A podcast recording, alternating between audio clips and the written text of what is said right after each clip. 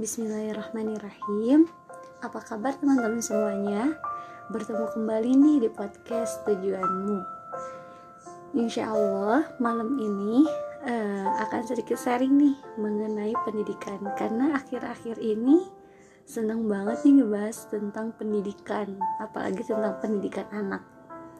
Walaupun belum punya anak Tapi itu membuat uh, aku senang banget gitu membahas mengenai pendidikan akhir-akhir ini karena Jumat kemarin ada pembahasan pembahasan mengenai pendidikan. Apalagi pendidikan di zaman Allah Rasulullah SAW yang begitu luar biasanya. Dan juga akhir-akhir ini membaca mengenai pendidikan Allah Rasulullah SAW bagaimana sih kenapa Rasulullah SAW bisa mendidik maaf tipe mendidik sahabat-sahabatnya dengan sangat luar biasa seperti Umar bin Khattab, lalu Abu Bakar As-Siddiq dan juga sahabat-sahabat lainnya yang sungguh luar biasa. Itu berkat ajaran siapa? Berkat pendidikan siapa? Berkat pendidikan Rasulullah SAW yang sangat luar biasa. Gimana sih caranya Rasulullah SAW mendidik Khalid bin Walid juga gitu ya? Karena Khalid bin Walid itu hingga layak dinobatkan sebagai pedangnya Allah langsung dari arash. Masya Allah banget kan teman-teman gimana pendidikannya Rasulullah SAW. Kalau ngebahas mengenai pendidikan Allah Rasulullah SAW sepertinya hebat banget, hebat banget. Nah, mengenai pendidikan anak, coba akhir-akhir ini juga pembahasan uh, Jumat kemarin nih mengenai pendidikan seorang anak. Ternyata aku baru dikasih tahu nih dari uh, seorang yang memiliki ilmu yang sangat luar biasa. Beliau mengatakan seperti ini bahwa seorang anak itu usia 3 sampai 4 tahun sebenarnya tidak layak untuk uh, disuruh membaca, menulis dan berhitung. Kenapa? Karena satelitnya masih ibunya, ibunya, ibunya dan ibunya. Kenapa? Yang di mana usia segitu masih usia bermain. Kita tidak harus menekankan anak yang usianya 3, 4 sampai 5 untuk uh, menulis, membaca dan berhitung. Mungkin uh, di sini juga Hilda mengajar PAUD yang di mana ditekankan untuk harus menulis, membaca, dan berhitung. Dan ternyata itu belum perlu sebenarnya untuk anak-anak usia segitu. Jadi mungkin uh, madrasah pertama kita kembali lagi ke madrasah pertama gitu. Madrasah pertama bagi anaknya adalah ibunya. Madrasatul Ula yang di mana ibunya al umum Madrasatul Ula artinya ibu itu adalah madrasah pertama bagi anaknya. Kita kembali ke situ yang di mana usia segitu masih dunia bermain sebenarnya. Tetapi ya mungkin uh, banyak juga ya dari kita uh, menekankan anak-anak untuk usia segitu untuk bisa membaca, menulis dan berhitung. Padahal kita tidak bisa memahami seanak itu gimana, apakah dia merasa tertekan dengan pembelajaran tersebut ataupun tidak bahkan um, banyak uh, dari pembahasan-pembahasan yang Hilda dengar bahwa uh, seorang anak itu jika terus langsung ayo belajar kamu belajar kamu membaca kamu membaca kamu menulis dan lain sebagainya itu bisa merusak mentalnya si anak jika memang belum saatnya untuk uh, disuruh membaca dan menulis serta berhitung. Seperti itu. Mungkin usia idealnya adalah usia 6 uh, eh, usia 6 tahun itu TK mungkin ya. 7 tahun itu baru ke SD itu adalah usia yang matang untuk anak-anak agar bisa mendapatkan pendidikan yang uh, insya Allah uh, pas untuk membaca menulis dan berhitung gitu mungkin itu ya tapi takut salah juga sih. Mungkin teman-teman juga bisa sharing-sharing nih lewat akun IG Hilana Pianti. Hilana Pianti 17 bisa DM yang di mana emang kita itu nggak bisa menekankan anak itu harus bisa harus bisa. Kita juga harus, harus mengerti dan memahami si anak tersebut gitu. Tidak bisa harus dipaksakan. Karena uh, anak itu harus muncul dari kemau kemauan sendiri kemauan sendiri kalau misalnya dia pingin nulis silahkan kita fasilitasi. Nah dengan cara gimana nih kalau misalnya tadi katanya gak boleh tuh uh, anak disekolahin usia 3 tahun sepertinya kayak gitu.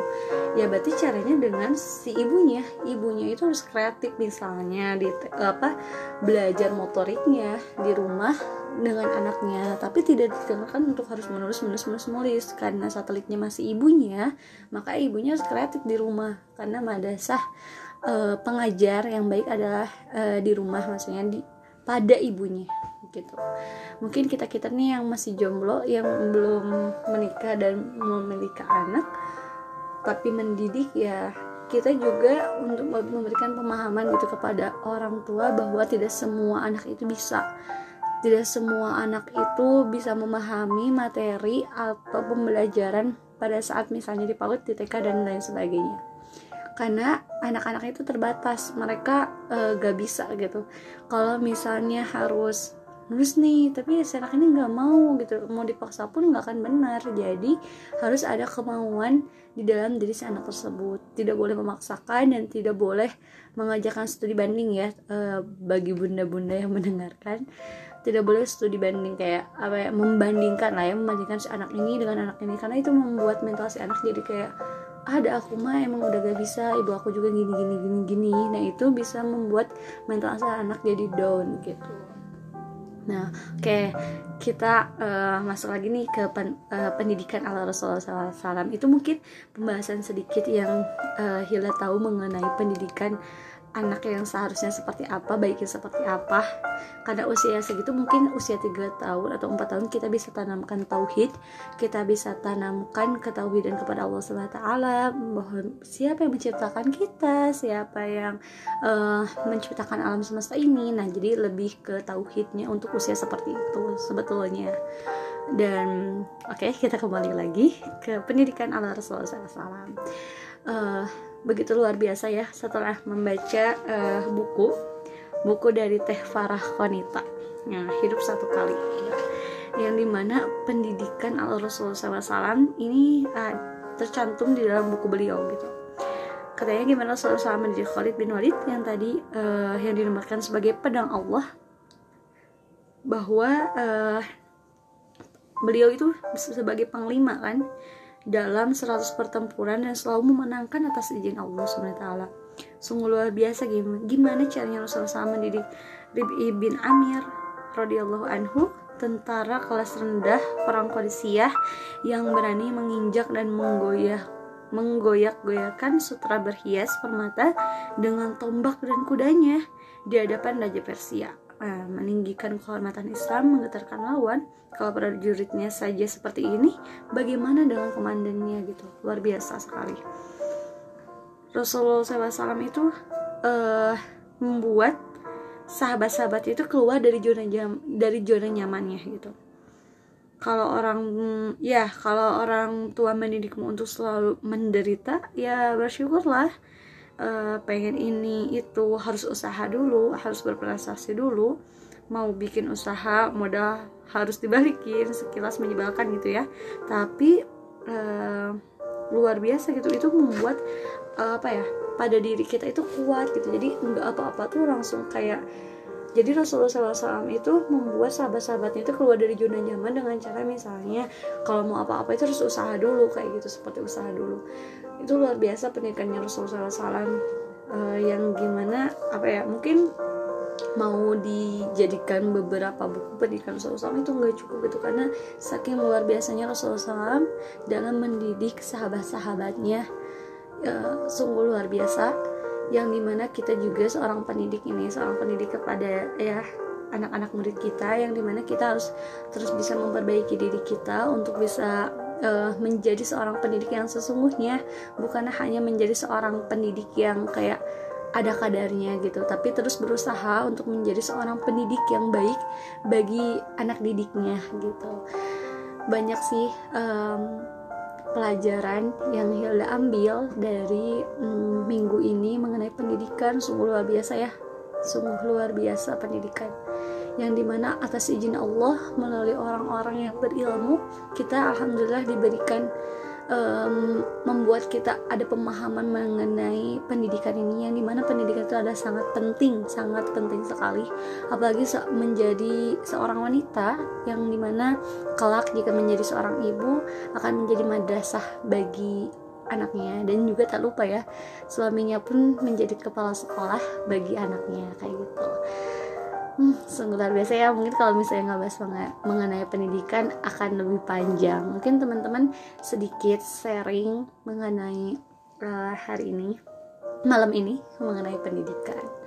Uh, luar biasa sih sungguh luar biasa.